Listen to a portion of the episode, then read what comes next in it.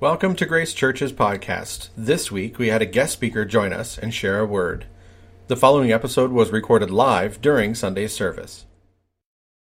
Let's ask the Lord to be with us, shall we? Father God, I just thank you so much for who you are.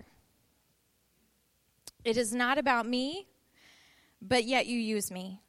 It is not about us, Lord, but you use us, God. You have chosen us. We are a chosen people. We are an impossible thing. Restored and redeemed and renewed and saved and sanctified, set apart for your purpose, God. And that's what we want to be this morning.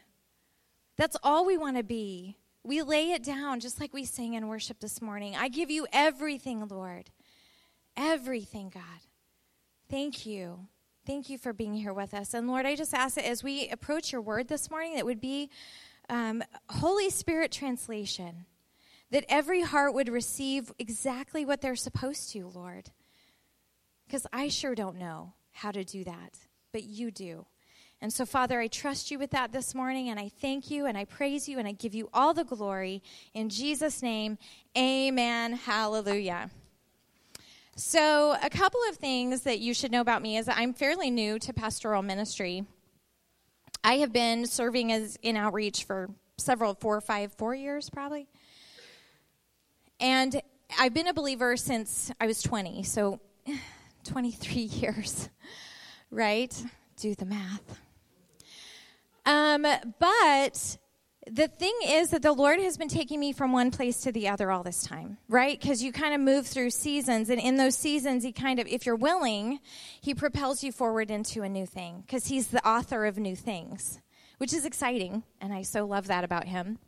Um, but this particular season of pastoral ministry has been pretty recent and, and frankly quite a surprise. At no time in my life did I think, I'm going to be a pastor someday. That never, ever crossed my mind. And that is the joy of what God is able to do. Surprise! Right? You're a pastor. Why? Because I called you and I chose you for that purpose. Does anybody love Ephesians 2:10? For we are his workmanship, created in Christ Jesus to do those things that he has prepared beforehand that we should walk in them. Does it thrill your soul to know that the Lord has prepared works for you beforehand that you should walk in them? The steps are already laid out. And you don't have to know exactly what that looks like because He does. Isn't that exciting? Am I the most excited person in the room today? I wouldn't be surprised, for the record, because there's no greater joy than approaching God's Word and to be known and to be loved by the God of the universe, the Lord of hosts, the King of kings that tickles my soul. I mean, I am I am blessed beyond measure that he knows my name. And I'm blessed beyond measure on your behalf because he knows your names too. And he knows every piece and every part and he knows every place that you've ever come from, everywhere you've been, everything you're right in the middle of now and where you're headed for your future. God knows all that. And so we're constantly, constantly pressed by the Spirit to trust Him, right? Can we trust Him? Lord, will I trust you? And so think about that as we are talking about His precious word this morning. Having been somewhat new to pastoral ministry, there are a couple of things that I've really noticed because it's a different world. And the first thing is that Sunday mornings, what you're trying to do is narrow this great big God down into a 20 to 30 minute message. And I'm telling you, that's just not going to work. If you approach the word as you approach the word, because I'm trusting that you do, the more you approach God's word, the more you know He's so much bigger. He's so much more than you ever thought He was. And so every week I'm like, Lord, show me what to say. Show me your heart this week. And I'm I'm standing in this place where I'm confronted with the bigness of God compared to the minuscule amount of time I have to talk about him. I can't even. Like in this message, these scriptures I could go on and on. But I can't go on and on, right? I have a timeline it's impossible to narrow. And that's exactly why your pastor, our awesome Pastor Jay, is always reminding you to be in the Word. Do not fall for the lie that you can come on Sunday and get all of God because there's just no way. We can search and study for Him all day, every day, and still never approach the fullness of His, his form and the mystery of His awesome nature. We just can't do it. So that's my challenge this morning.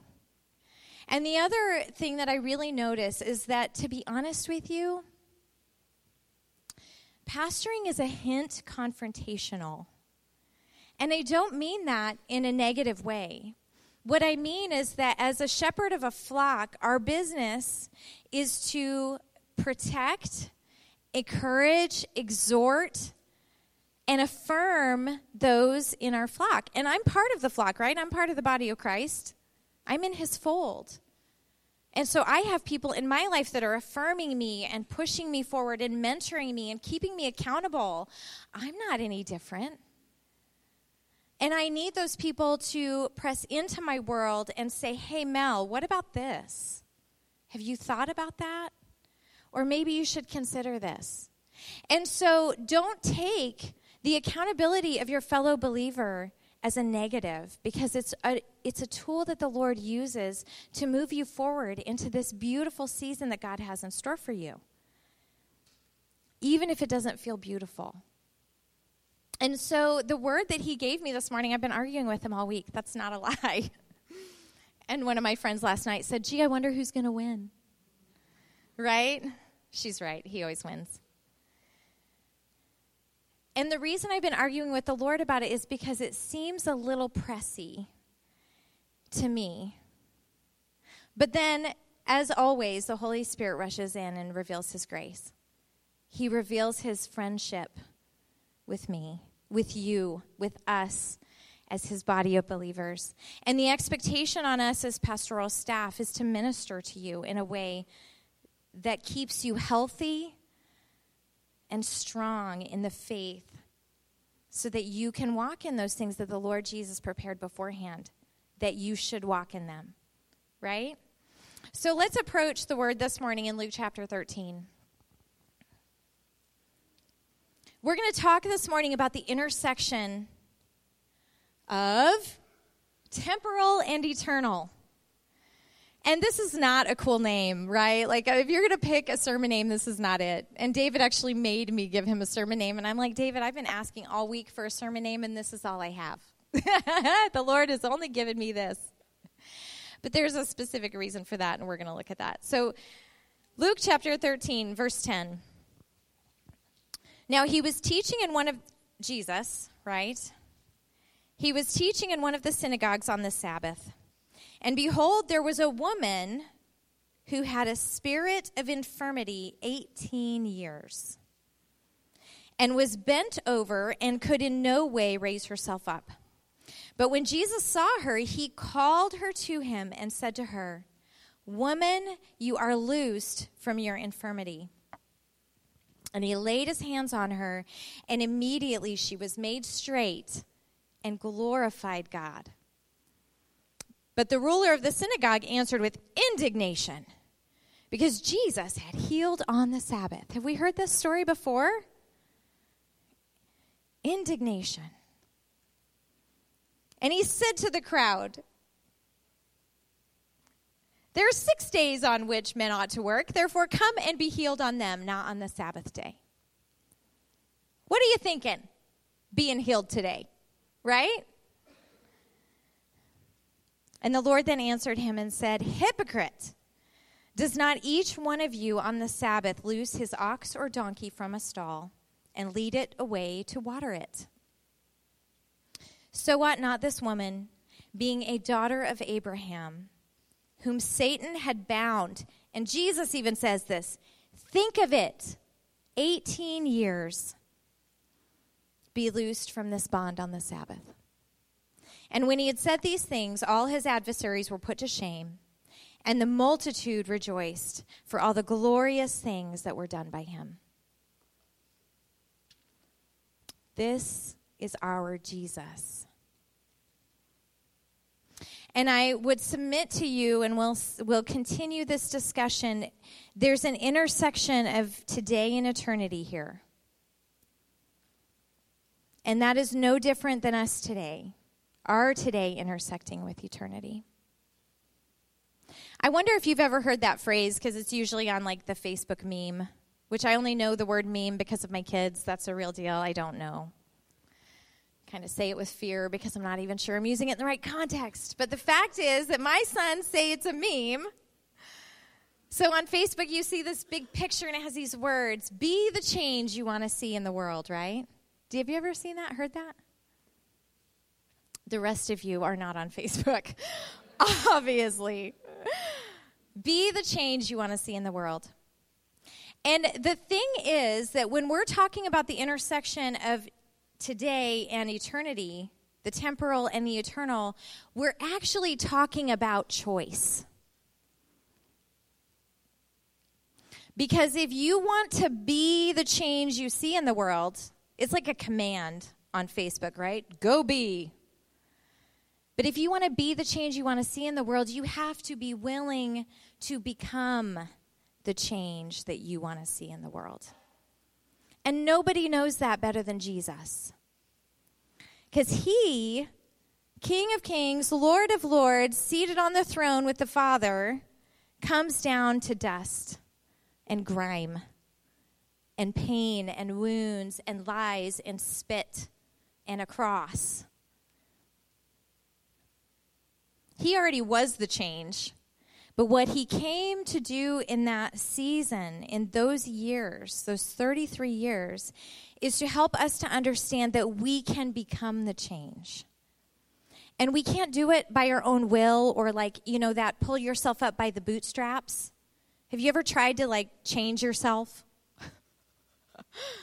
okay, if you say no, I, am sorry. I think you're probably lying because I, of all people, know that we are constantly, I am constantly picking on things inside of me.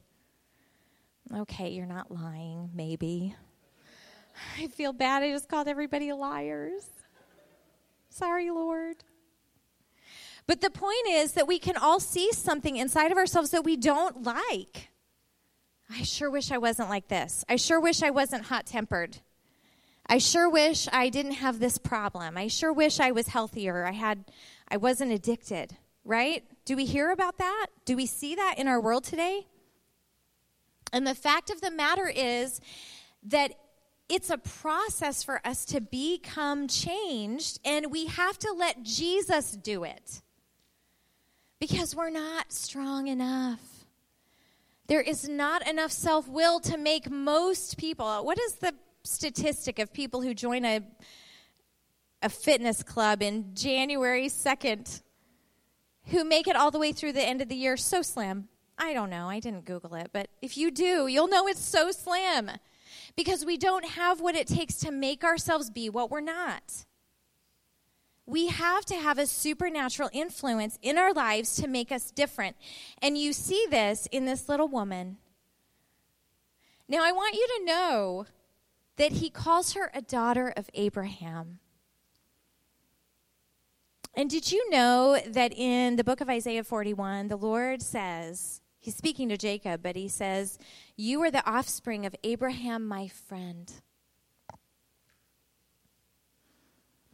And so when you think about the way God feels about his friend Abraham, and this is his friend's precious daughter, there is a love here that caused him to leave the heavenly throne, he came to her. He came for her. Isn't that amazing? I think it is. And so, this change that she is becoming is because of Jesus, not because of her. Do you think she would live 18 years with an infirmity and she can't stand up straight if she had the ability to make herself upright? Of course not. No one would. And so when we're bent and we're broken under the weight of that spirit, that thing, that fear, that whatever, it's silly. I'm calling it out. It's silly to think you can do it on your own. You can't. None of us can.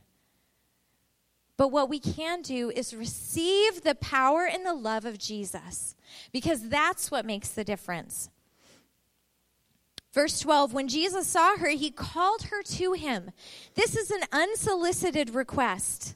This is a healing that happens because Jesus wanted it to happen, not because she begged him, not because she pleaded. And we, and we see that in the New Testament. We see people falling on him Lord, please help me.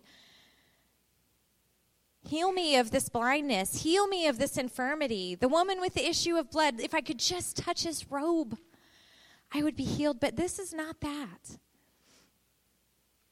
This is this precious divine intervention where Jesus says, I came for you, and it's your day. 18 years. 18 long years. And if she was at the synagogue that morning or day, you know she'd been there before. She did not allow that infirmity to stop her. She did not allow that infirmity to keep her at home. She was not expecting a healing. She didn't get up that morning and say, I'm going to go to the synagogue today and Jesus is going to heal me. She had no idea. There's this intersection with the power of Jesus and the love of Jesus that changed her world forever.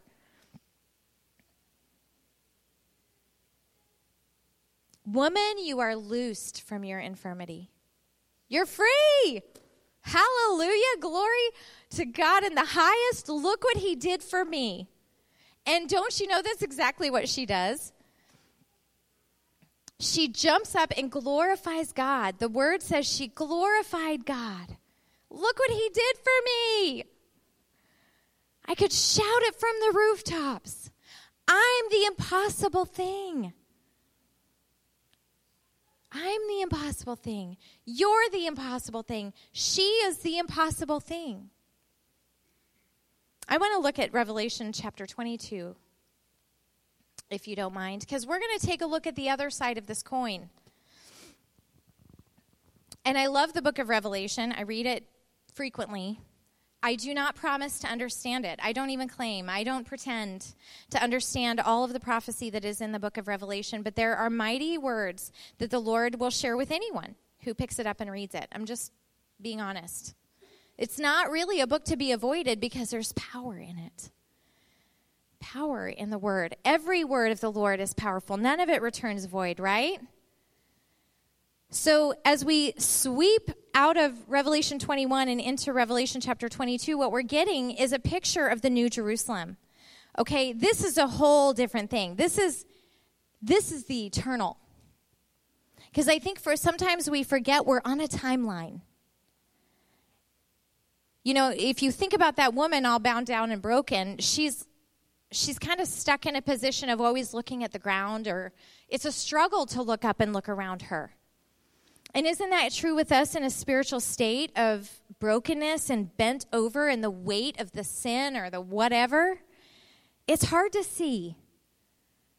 It's hard to remember there's context here, that this is not just a drop in time. There's an eternal perspective. And the Lord Jesus interrupts that temporal thinking. And so he's showing us and he's revealing to us a future, a beautiful future, an impossible future for us without him.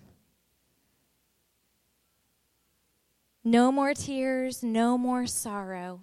A beautiful river, crystal, crystal clear river of life, a tree of life that bears fruit once once every month for 12 months, 12 different fruits.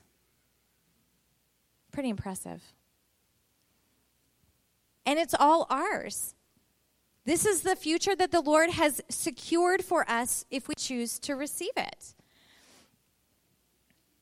Right choice. Becoming the change leads us to a confrontation with choice. And the Lord says, Behold, in verse 7, that's probably not up there. Behold, I am coming quickly. Blessed is he who keeps the words of the prophecy of this book.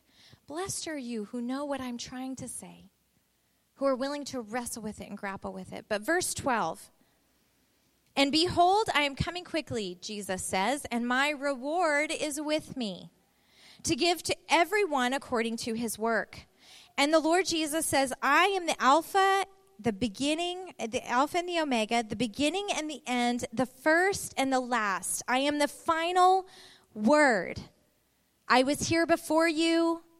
I am right here with you. And I will be with you until the end of the age. I am the final word. I am the last. No one sees past me. Verse 14 Blessed are those who do his commandments, that they may have the right to the tree of life and may enter through the gates into the city. But outside are the dogs and sorcerers and sexually immoral and murderers and idolaters, and whoever loves and practices a lie.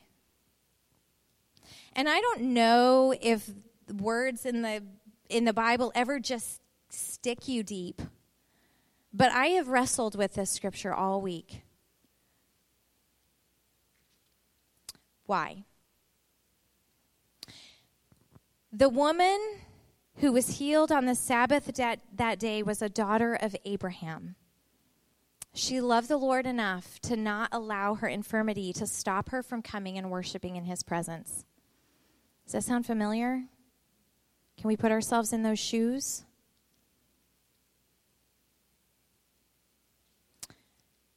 But she suffered with a spirit of infirmity for 18 years.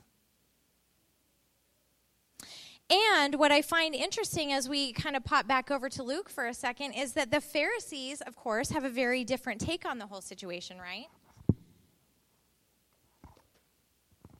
Because the Pharisees get all ticked off, and the ruler of the synagogue says, I don't know why you're here, people. This is not healing day. Be gone with you. Do that tomorrow. And the Lord Jesus ends up putting him to shame and saying, Where's your compassion? I may be paraphrasing. Is it not about this daughter of Abraham who's been bound and now she's been made free? But the interesting thing about the sorcerers and the dogs and the, you know, those who love and practice a lie is that we can easily become that. Because loving and practicing a lie involves a bit of comfort. And here's the reason I've been wrestling with this this week I'm a very self reflective person. I mean, I feel like that's something the Lord has gifted me with, that I am able to say, Father, open me up, poke around in there, and see what's wrong. And I want you to show it to me so that you can help me address that. And it's honestly, in my mind, one of the most precious gifts outside of God's Word that He has ever given me because I want to know what's in there. I do. I really, really, really do. But the fact of the matter is, even so, sometimes it's easier to believe the lie. And I discovered this last week that there are things in there that I'm buying into. And depending on where it comes from, it can be very deep seated. It can be part of the norm and the standard of my day. Like, I don't even fight it because it's just in there. I can't necessarily justify it by Scripture. Why? Because it's a lie. It's not going to be in Scripture. But it's something that I believe about myself. Can I share? My time is wrapping up, so I'm going to have to hurry. But I will say this I realized this last week I know none of you are going to be surprised because you've all probably heard me say something about this before. I'm a morning person, and I can be super annoying, right? I, I, I warn my clients that when they answer the phone at 8.05 in the morning, it's going to be, good morning! How are you? And they're like, no, no. Call me back at 10.30 after I've had a pot of coffee. And I've grown up and I've lived my life with this impression that I'm a very annoying person. That's true. I mean, sounds really crazy, right? Or silly or something, but I have lived with that. And do you know I didn't know? I didn't know. So the Lord was so gracious to me this week that he popped that that part of me open and he said, "Melanie, Look at this. I want you to be restored from this.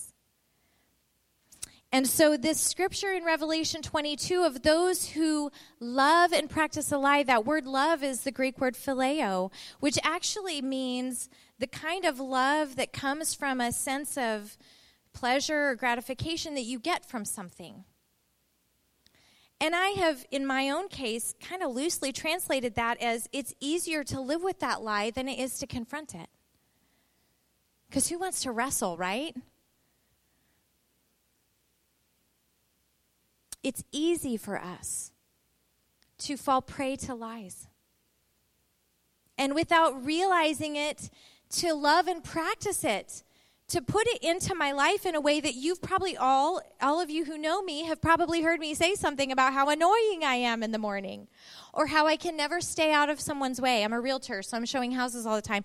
I'm always in the way, literally, firmly, physically in the way of the person who's trying to get past me in the hallway or whatever. I mean, these things have come out of me because I believe that. And the Lord said, No, you're my precious daughter. I made you. I gave you that personality. And I had a friend of mine this week say, Melanie, you're a joy. And I don't say that out of pride, trust me, because I'm not sure I even buy it yet. But what I'm saying is, that was a lie that was in my life that had to come out.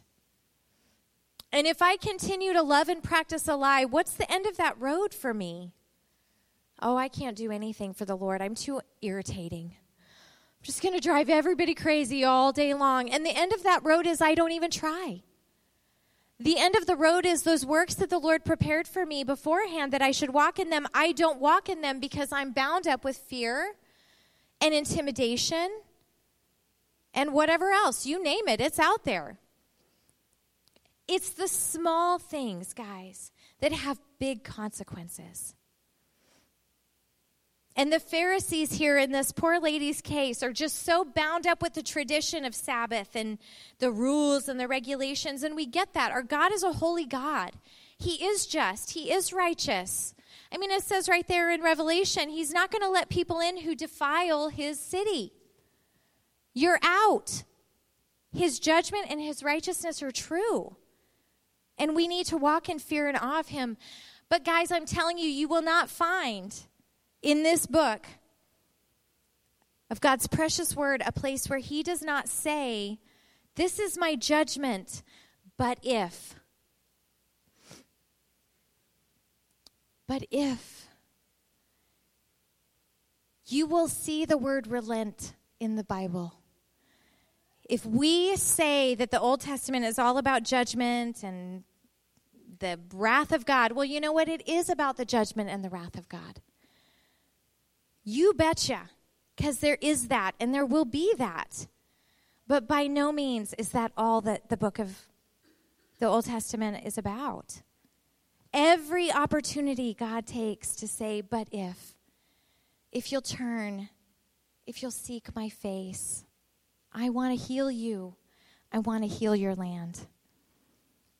I want to intersect you with the temporal and the eternal.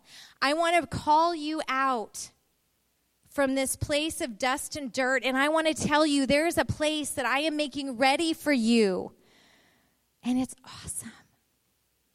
It's awesome. And we stand as people who must make a choice. Will we invest ourselves, our hearts, our minds, our strengths, our occupations in the here and now for today? In the dust and the dirt and miss out on this beautiful eternity that the Lord has given to us.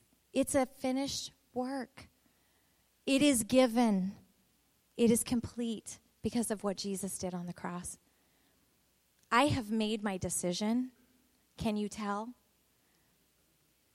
I'll fail a zillion times over. I'll be humiliated a million times more. And that's a hard thing to mean because trust me, the minute I said that, I started failing a lot. And I don't like to fail. But the Lord said, I need to know that you actually mean that, that you're willing to put down the pride of life. And let me just use you. It doesn't have to be pretty. And guys, I'm super thankful for that. Because quite frankly, most of the time, it's not. But it's redeemed by the blood of the Lamb. I want to read you this precious scripture in Ecclesiastes. Another book I don't think we're in enough. I happen to think that all the books of the Bible we're not in enough. Like they're all really cool. If you're avoiding the Torah, I'm telling you, you're missing out. It's awesome. The Lord is very complete, He doesn't leave anything out. Where do you learn that? The Torah, the book of the law. Surprise, there I was again. Ecclesiastes chapter 3, verse 11. Let's talk about him first. He has made everything beautiful in its time. Even Jesus says, Think about it. Think about it. And I'm saying, Think about that Jesus makes everything beautiful. Everything beautiful in his time. Also, he's put eternity in their hearts, in the hearts of men, except that no one can find out the work that God does from the beginning to the end. We have a hint. We have a hint we see our little window of heaven. If we look up, if we trade the dust for the future that God has for us, if we trade the grime, if we trade all the lies, if we trade all the stuff for the future that God has in store from us, then we see our little window. And step by step, He reveals Himself to us in a way that only He can do. And He's put eternity in our hearts. That we long for it, that we go for it. I'm asking us as a church this morning not to ignore the eternity that the Lord has put inside of your heart. Do you mean it when you say, Lord, I give it all to you? It's a challenge. It's a challenge. If you're just looking at the dust and the dirt, you'll never do it. But if you're looking at the eternity that God has in store for you, you're so on board. Heavenly Father, I just thank you so much for your word. God, only you can bring your word. Only you can express yourself in such a way that changes us from the inside out. And Father, I am so grateful. Thank you for this word this morning. Thank you for the eternity that you put in our hearts, that it tugs on us, that it pulls us, Lord that it's asking for a response, Lord. You, by your Holy Spirit, are asking for a response. So, Father, I just ask that you send your Spirit once again in this place, and that as you have Holy Spirit translated all these words into each heart, God, I ask that you would soften the will of men and women this morning, that they would respond to you with an openness and a fresh outlook that they've never, ever had before, God. We don't want to go back to yesterday's stuff. We want brand new today. Guys, I'm just going to put this to you honestly. This is a moment of decision. It is. Will you look at the dust forever? Will you miss out? on the works that the Lord has prepared beforehand that you should walk in them? Are you going to do that? And it's your decision, it's not mine. It's between you and Jesus, but I'm saying this is it. This is your moment. And I just want to suggest humbly to you, because I've seen what God can do, that you don't look at the dust anymore. Fix your eyes on Jesus. Focus on the kingdom and see what he does. It's amazing. If that's you and you're making a new decision today, if this is a new day for you and you're not going back to the old and you're not doing that anymore, then I'm asking you to just lift your hand up in the air so I can pray for you. Brand new day. Awesome. Awesome. Brand new day. And if you have yet to know this awesome, profound, beautiful Jesus, the one who changes everything, you have not yet accepted him into your life, I'm going to give you that opportunity this morning. Because you know what, guys? His love changes everything for the better. If that's you and you have yet to receive the Lord Jesus into your life as Lord and Savior, and give him this precious heart that he put inside of you for reals, would you just raise your hand and let me pray for you this morning? Knowing that God is able to do exceedingly abundantly beyond all that you can ask or think, according to the power that works in us, that Holy Spirit power.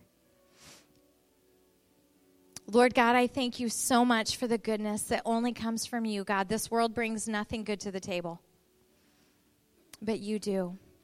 And so, Father, for those who raise their hands this morning and they're ready to say, Lord, yes, for real, I mean it. Brand new life today, God. I want eternity in my heart. I want to see it. I want to live it. I want to rock it in Jesus' name. Then I just ask, Lord, that you do amazing things today, God. I just ask for an infilling of the Holy Spirit like they have never experienced before. I just ask, Lord, that you rock their world with the power of your presence, with the joy, with the peace that surpasses all understanding. God, that you give them the energy for the road, that you stop the feeble knees, Lord, that you shore them up. That's my prayer for them today, Lord. And God, I thank you for that. It's amazing. You are amazing. And you are so beautiful, Lord. It is a joy to know you. Thank you for loving us, Father. Thank you for choosing us.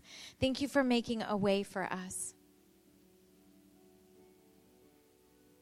Thank you, Lord.